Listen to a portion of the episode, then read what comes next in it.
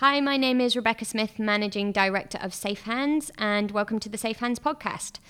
Today we wanted to touch on a subject that we at Safe Hands get asked lots of questions around, and it's a subject that our clients and prospects seem particularly engaged with at the moment.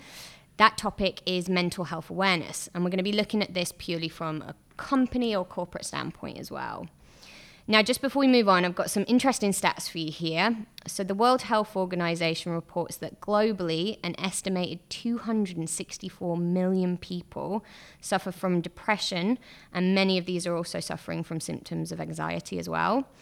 On the back of that, it's also reported that depression and anxiety cost the global economy an estimated one trillion dollars each year in lost productivity. Crazy numbers wow, there. Yes. Did you know so, that? So, so high. Yeah. So high. Gosh. Now, although all of the team here at Safe Hands are qualified nurses, we also recognise that we aren't experts in certain specialist areas. Luckily, one of my guests today is. I'm joined right now by Mandy Jassal, um, cognitive and behavioural therapist working at Priory Clinic here in Dubai, and she has kindly agreed to share with us some information on the signs and symptoms of certain key mental health issues, as well as giving us some advice on how to combat them. So welcome, Mandy. Thank you. How are you? I'm nervous. Oh, don't be nervous. Don't be nervous. I know nervous. How my clients feel now. Yeah, don't worry. We're all, we're all kind. Stomach yeah. And you feel like, yeah, you've got to get it right. You're um, you're the on the other side of it now. You're like on the it. other side of it. It's, you're going to be great. You're going to be great. Um, I've also got another guest with me, special guest here with me today. Yeah. So like I mentioned, as well as looking at the clinical and expert opinions on our topic, we also wanted to explore the perspective of a company owner. And what better person to do that than our own company owner? Oh, so thank today you, we're joined by Danielle Suchley, C E O of Blue Sky Thinking Group and cousin. Welcome. Yeah. Hi, guys. Hi.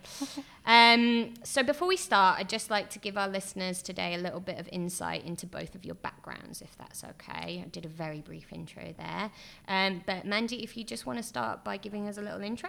Yep. Um, so I've been working as a therapist, cognitive and behavioural therapy, and another really long title called E M D R, um, eye movement desensitisation reprocessing therapy, which can specifically be used for problems like uh, post-traumatic stress disorder.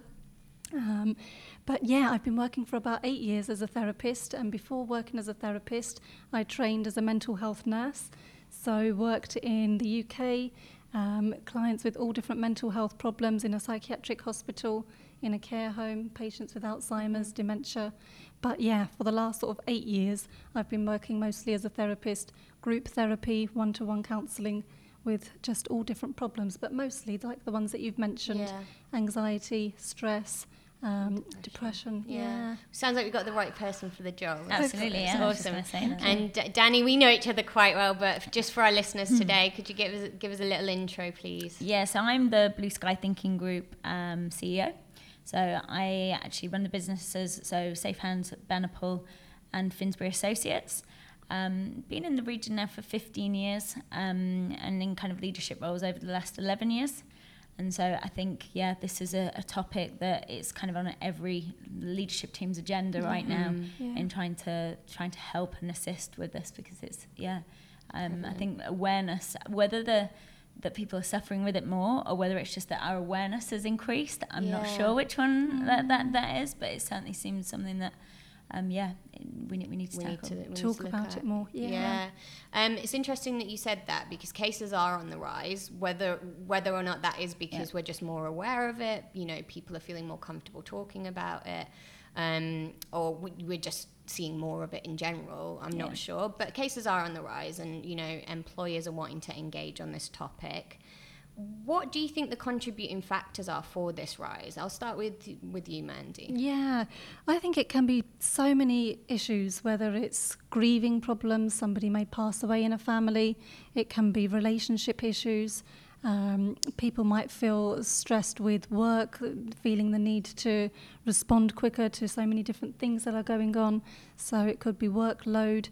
Um, so all different kind of life events, things that are going on that might impact um, an individual just to feel overwhelmed and burn out from, yeah, the different problems that are sort of going on in mm. their life. Burnout's a word I'm hearing a lot more mm. recently. Yeah. Seems to be, it's a fast-paced lifestyle in, in Dubai, isn't it? And I think that work-life balance can be sometimes quite difficult to, to maintain. A lot of people come out here to work, don't they? That's that's their purpose in terms of moving to the region. Yep.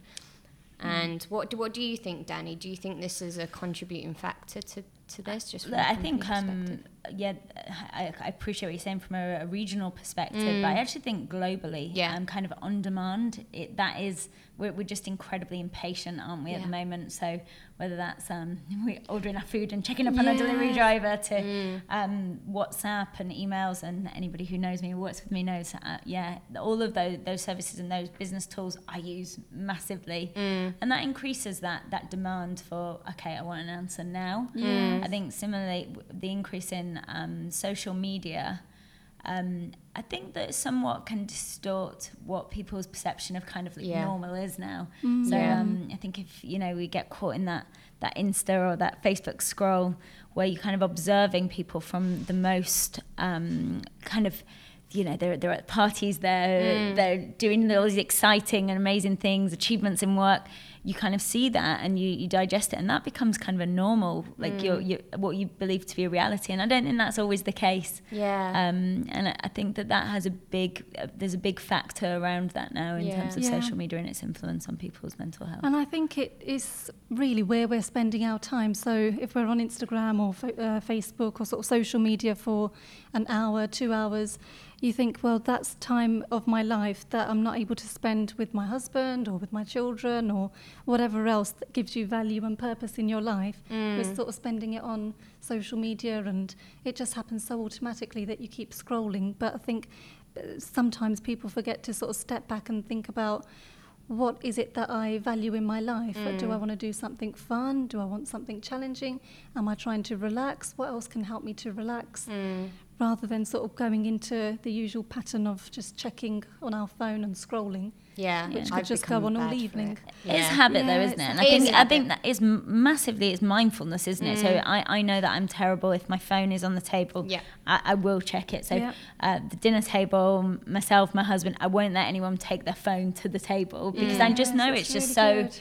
It's, so it, easy, it's just so it? easy, yeah, to sort of kind of lapse concentration before you know it. There's it's a conversation true. going on around you that you're completely not involved in. And I completed yeah. some training for uh, couple counselling, just part one of three, called Gottman training. Okay. Um, and one of the statistics, sixty-seven percent of U S families that don't sit together for meal times, or if they have their mobile, their distractions, their television on, mm. um, it means that it, it impacts the children's results directly for their school exams. So, yeah, but so that's sixty-seven percent of families, so it's quite a lot of families that are not sort of sitting together or yeah. having conversations and that real connection and time together. Yeah, it's yeah. important, definitely.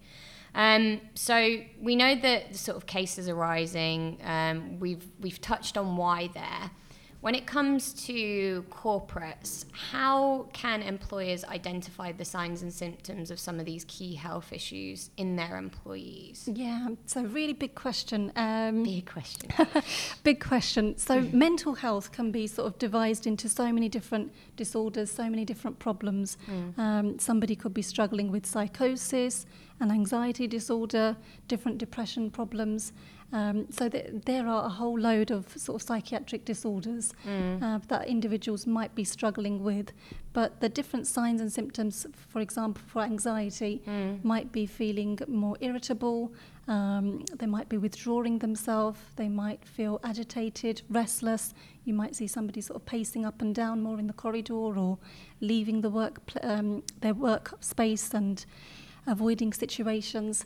So that is sort of more for anxiety. Mm. Uh, for depression, it's completely different. We forget that the body and the brain, it's all connected. Mm. Um, depression is a physical illness. It's not just what's going on in the brain, yeah. but people experience it physically. So um, lethargy, heaviness, yes. tiredness, lack of concentration, not being able to remember things. Mm. So it feels like a ton of bricks to really get their body out of bed and to get going and do sort of everyday things that we might be able to do a hundred things when we're feeling completely healthy. Yeah. But with depression, it's a real physical illness to sort of get yourself up and do those simple things. It's interesting that you men- mentioned the link to um, physical symptoms as well. Yeah. Um, as part of what we do at Safe Hands, we do a lot of health screenings, and we actually um, do them internally as well. So we oh. do health screenings across um, the employees within our group. Okay. And I think on the first one, yourself. Danny, we, we sort of, sort of saw the link, um, particularly between p- potentially stress and, and physical symptoms. Yeah. Um, I think we screened fifty-six employees.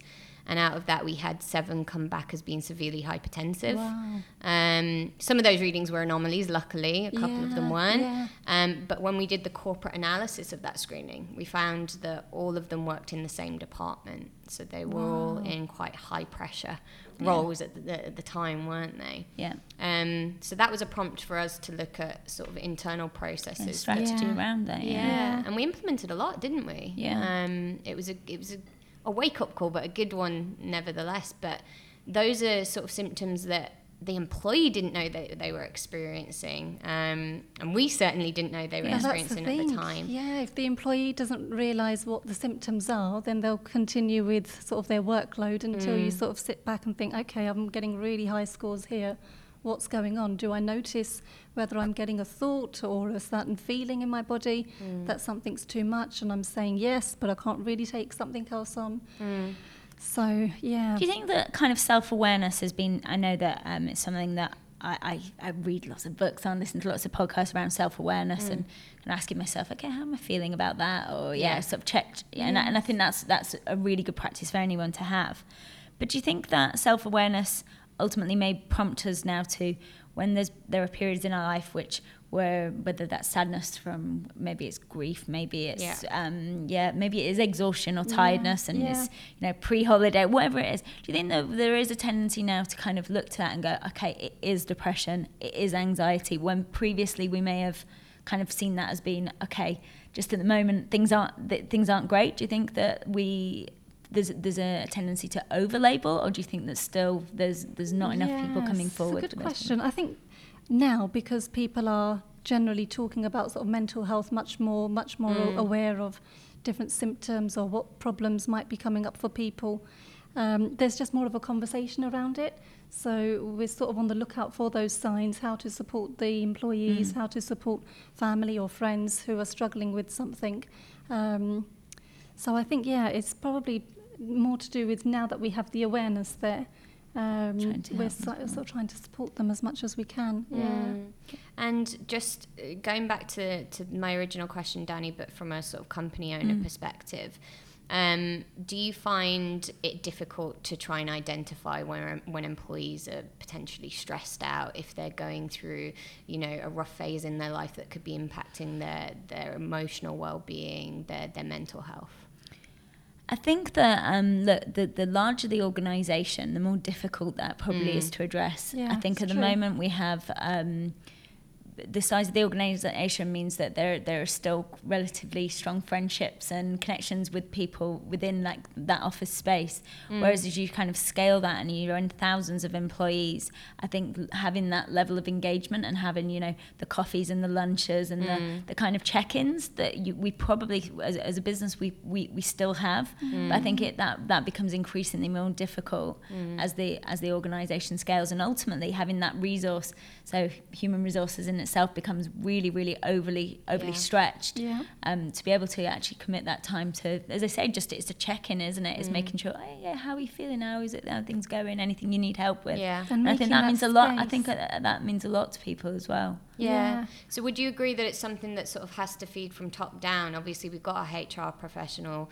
Um, they're the ones to sort of engage with the employees on a day-to-day basis, but ultimately direct managers, you know, um, senior managers and um, above. A hundred percent. I think down, um, right? creating a culture. So I think, like anything, I think individuals have got to have some responsibility to be able to identify, um, you know, how if they're, they're feeling, having that, yeah. you know, stress, having that self-awareness.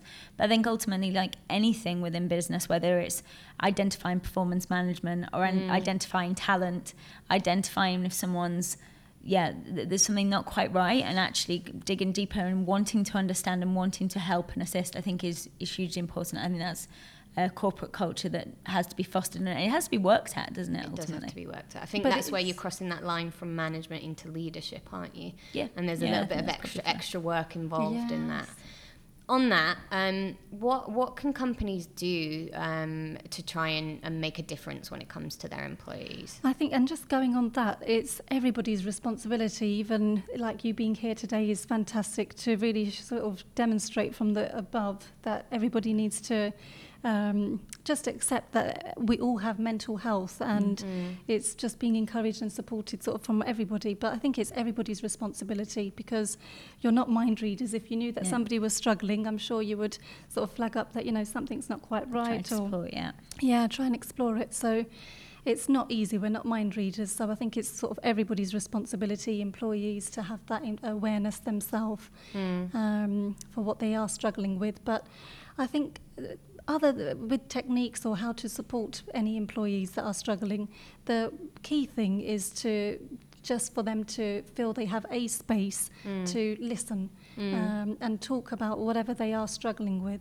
You know, sometimes we might feel like we need to help them find a solution um, or find the answers, but most of the time they've already gone through all of those sort of solutions and answers themselves. It's not that mm. they can't work out what they need to do. Um, it's just that so much is going on. They need a space to emotionally sort of let that out and feel process comfortable it, that yeah. they can process yeah. it with someone. Yeah, mm. There's lots of um, sort of feedback models you can implement as well, um, I suppose, to try and open up that conversation.